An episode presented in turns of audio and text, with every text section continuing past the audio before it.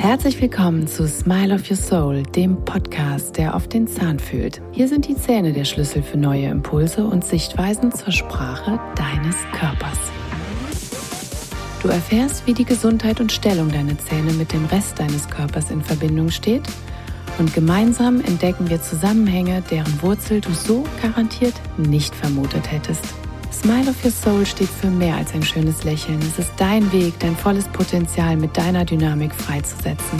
Es ist deine persönliche Reise, deine Schnitzeljagd auf der Landkarte deines Körpers. Schön, dass du eingeschaltet hast. Diese Folge zeigt mal eine ganz andere Facette der ganzheitlichen Behandlung. Es zeigt, wie tiefgreifend ich arbeite, wenn ich an die Wurzeln gehe. Ich könnte auch sagen, Zeig mir deine Zähne und ich sag dir, was dich bewegt.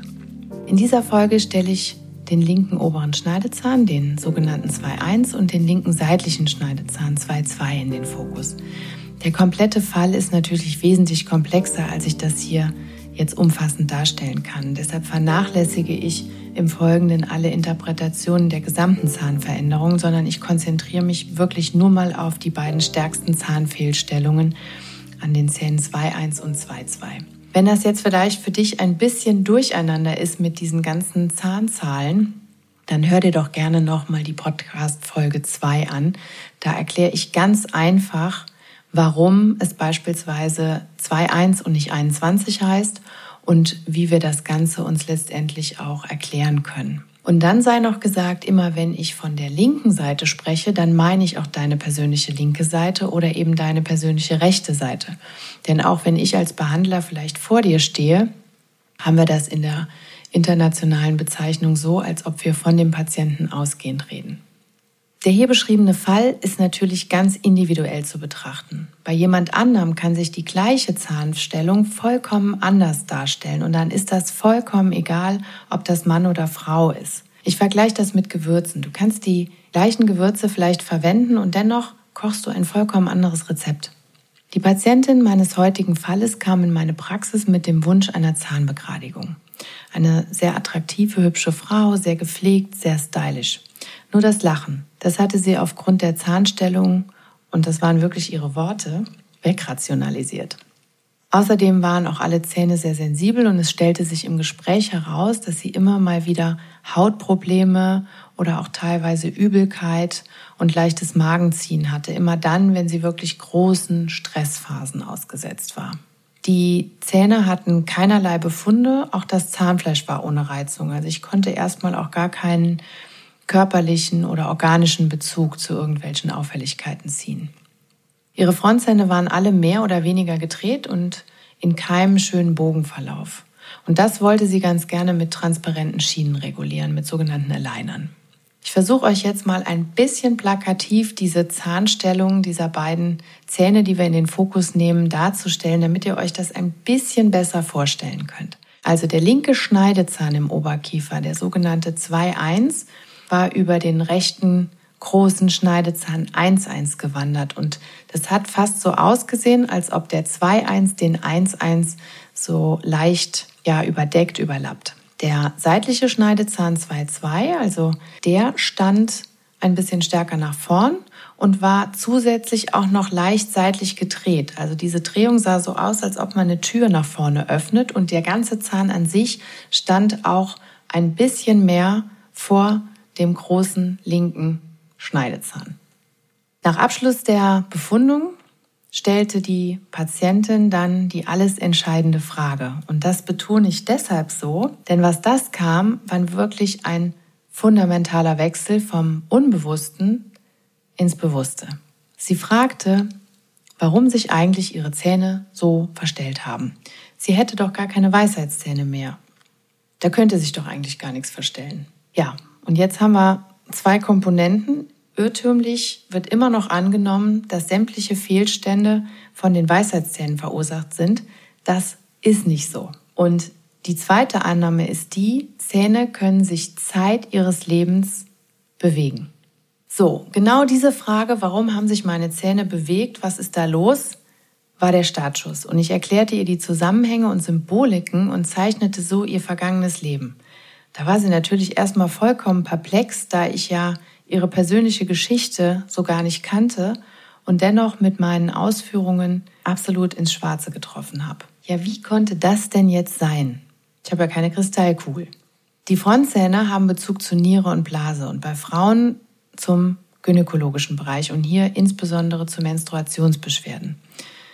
Häufig treten auch Magenbeschwerden oder auch Sodbrennen oder vielleicht auch Hautausschläge auf, wenn die Frontzähne beispielsweise stille Entzündungen haben oder es sonst in irgendeiner Form Zahnfleischentzündungen oder auch Irritationen gibt. Aktuell war alles okay, aber sie gab an, dass es früher immer mal wieder Probleme mit der Blase gab. Und in stressigen Phasen, wie gesagt, Magenbeschwerden, aber auch Zyklusverschiebungen und eben teilweise Übelkeit. Das hat sie alles internistisch und gynäkologisch abklären lassen. Es ergab aber keinen Befund, so dass sie letztendlich das auch ein bisschen abgetan hat, so nach dem Motto, naja, ist halt so. Der 2.1 steht für die Mutter und den weiblichen Archetyp. Der linke seitliche Schneidezahn, der 2-2, der empfängt die Energie vom 2-1. Er steht für unser Temperament, unsere Persönlichkeitsentwicklung und zeigt, wie wir in Bezug auf den weiblichen Archetypen oder auch konkret auf die Mutter reagieren. Prinzipiell steht die linke Oberkieferhälfte für unsere Vergangenheit, für unsere Beziehungskonflikte und für unsere Konflikte bezüglich unserer Selbstverwirklichung und unserer Existenz. Die linke Seite wird als weibliche Seite bezeichnet und daher mehr von intuitiven Themen geprägt. Und der ZAR2.1 macht oft Beschwerden oder weist Stellungsveränderungen auf, wenn wir die weibliche Seite nicht leben oder insbesondere als Frau nicht den weiblichen Rhythmus in unser Leben integrieren. Dieser Sachverhalt oder beziehungsweise diese Auffälligkeiten gilt jedoch gleichermaßen für Mann und Frau, denn wir haben ja immer beide Anteile in uns. Jeder Mann trägt eine weibliche Komponente in sich und jede Frau trägt auch eine männliche Komponente in sich. Wenn wir zu sehr den männlichen Anteil, die Schaffenskraft nach vorn treiben, mit dem Druck, uns zu beweisen, unseren Mann zu stehen, unsere Frau zu stehen, zu zeigen, dass wir leisten und abliefern können, das kann bis zur Erschöpfung gehen, da wir uns keine wirklichen Ruhephasen gönnen. Denn auch für die Erschöpfung, die Überlastung steht dieser Zahn 2.1.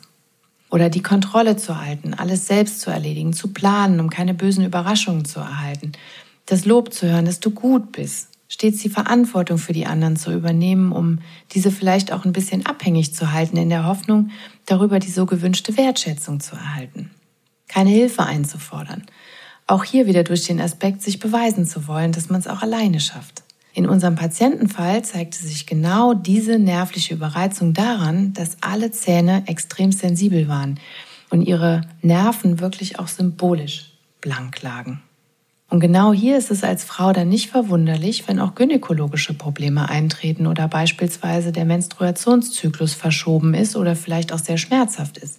Also wenn wir einfach nicht im Einklang, insbesondere mit unserer weiblichen Natur, leben. Denn auch der Zyklus hat vier Jahreszeiten, die auch als solches gelebt werden wollen. Wenn wir jedoch im permanenten Stressmodus sind, in der permanenten Leistung, gibt es womöglich gar keinen Platz mehr für Kreativität, für Erholung und wirklich den Raum, auch Ideen zu gebären. Und vielleicht nicht nur Ideen, die Frontzähne sind oft auch ein Thema bei Unfruchtbarkeit, da diese mit der Einnistung der Eizelle in Zusammenhang gebracht werden. Was wiederum sinnbildlich natürlich auch für unsere Fruchtbarkeit und unsere Ideen steht. Können wir denn Ideen gebären? Geben wir diesen überhaupt den Raum zu wachsen? Oder wollen wir vielleicht alles einfach nur schnell umsetzen und permanent performen ohne uns auch die Zeit zu lassen, wirklich mal die Dinge reifen zu lassen, den richtigen Zeitpunkt abzuwarten. Ein Kind kommt ja auch nicht nach fünf Monaten auf die Welt, sondern braucht in der Regel auch neun bis zehn Monate. Die männliche Seite ist dann wiederum dafür verantwortlich, dass das Ganze auf die Bahn gebracht wird. Und wichtig ist hier immer wieder, dass die Balance gehalten wird zwischen beiden Anteilen. Wir müssen unsere kreative, unsere weibliche Seite, aber auch unsere Schaffenskraft, unsere männliche Seite leben. Das heißt, wer arbeitet, muss auch ruhen und wer ruht, muss auch arbeiten. Und genau das immer wieder in Einklang zu bringen, das kann manchmal ein Tanz auf dem Vulkan sein. Denn das erfordert extremst viel Disziplin. Der Zahn 2.1 hat aber auch den Bezug zur Mutter. Er steht unter anderem für den Charakter der Mutter. In unserem Beispiel überlappt der Mutterzahn den Vaterzahn was bedeutet, dass die Mutter eine sehr dominante Rolle im Leben spielt. Nicht nur gegenüber dem Kind, womöglich auch in der Beziehung zum Vater. Vielleicht gab es aber auch gar keine wirkliche Vaterrolle. Vielleicht waren die Eltern getrennt oder vielleicht war der Vater beruflich sehr eingespannt. Das heißt, die Mutter war mehr oder weniger alleinerziehend und musste immer wieder in die ja, in die Schaffensrolle gehen und die Dinge wirklich für sich selbst alleine entscheiden, weil es da vielleicht gar keinen anderen Part gab. Vielleicht hat der Vater sich aber auch extrem stark distanziert und aus der ganzen Familiengeschichte rausgehalten. So, deshalb lösen wir hier mal auf und gehen direkt in die Essenz. Die Patientin litt unter der starken Dominanz ihrer Mutter, die ihr jeglichen Weg versuchte vorzugeben und stets von ihr das Höchstmaß an Perfektion und Leistung erwartete. Zeitgleich hatte die Mutter jedoch auch ein Suchtproblem. Unter den damit verbundenen Verhaltensweisen litt unsere Patientin wirklich maßgeblich. Es gab keine liebevolle Beziehung zur Mutter. Einerseits der Wunsch nach Liebe und Sichtbarkeit, andererseits die Mutterrolle für die eigene Mutter übernehmen und permanent in die Verantwortung genommen werden. Es fehlten liebevolle Berührungen von klein auf und wenn, nur im Austausch gegen Leistung oder in tiefster Suchtdepression. Eigene Grenzen konnte sie nicht setzen, da sie sich gegenüber der mütterlichen Autorität auch gar nicht klar abgrenzen konnte. Es war ein Gefühl der Machtlosigkeit. Die Beziehung zu ihrer Mutter zu distanzieren oder gar zu lösen, war für sie einfach undenkbar. Es war wirklich obskur. Bei aller Unterdrückung fühlte sie sich dennoch für ihre Mutter verantwortlich und erlaubte sich nicht, eine klare Grenze zu setzen und wirklich mal einen Cut zu ziehen. Es war im wahrsten Sinne des Wortes ein Teufelskreislauf, der ihr schon teilweise bewusst war, den sie aber ganz häufig unterdrückt hat, um einfach weiter zu funktionieren und zu liefern.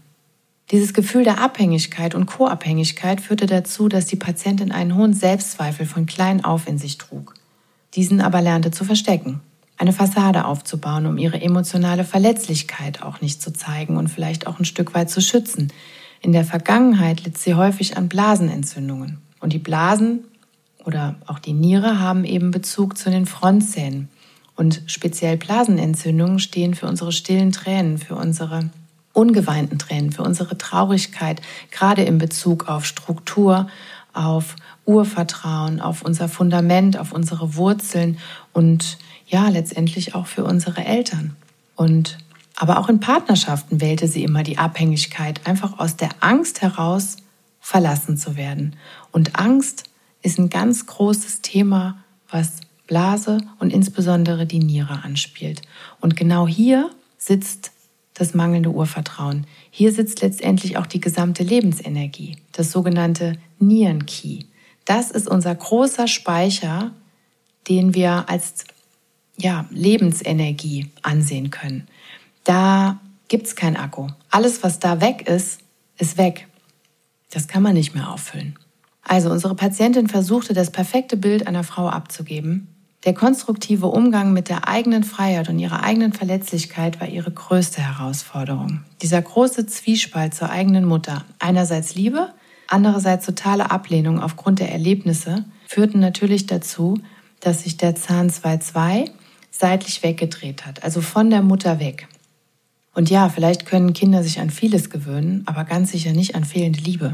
Und wenn das so ist, dann hörst du meist auf, dich selbst zu lieben. Und genau das ist bei der Patientin passiert. Sie hat es einfach nicht mehr geschafft, irgendwas Liebevolles für sich zu empfinden, weil sie sich genau für diese Verhaltensweisen immer wieder einzubrechen, immer wieder ihre eigenen Grenzen auch einzureißen, eigentlich ein Stück weit verachtet hat. Die Patientin lernte über die Zeit, ihren mangelnden Selbstwert hinter einer Fassade zu verstecken, indem sie sich wirklich gespielt selbstbewusst gab. Auch insbesondere gegenüber dem anderen Geschlecht, insbesondere gegenüber Autoritäten und ja, insbesondere auch in Partnerschaften. Ein bewährtes Muster, eine Strategie, um das mangelnde Urvertrauen, die mangelnde ja, Selbstakzeptanz letztendlich auch zu kaschieren. Der Zahn 2.2 zeigt genau dieses Muster. Nochmal zur Erinnerung, er steht für unsere Persönlichkeitsentwicklung.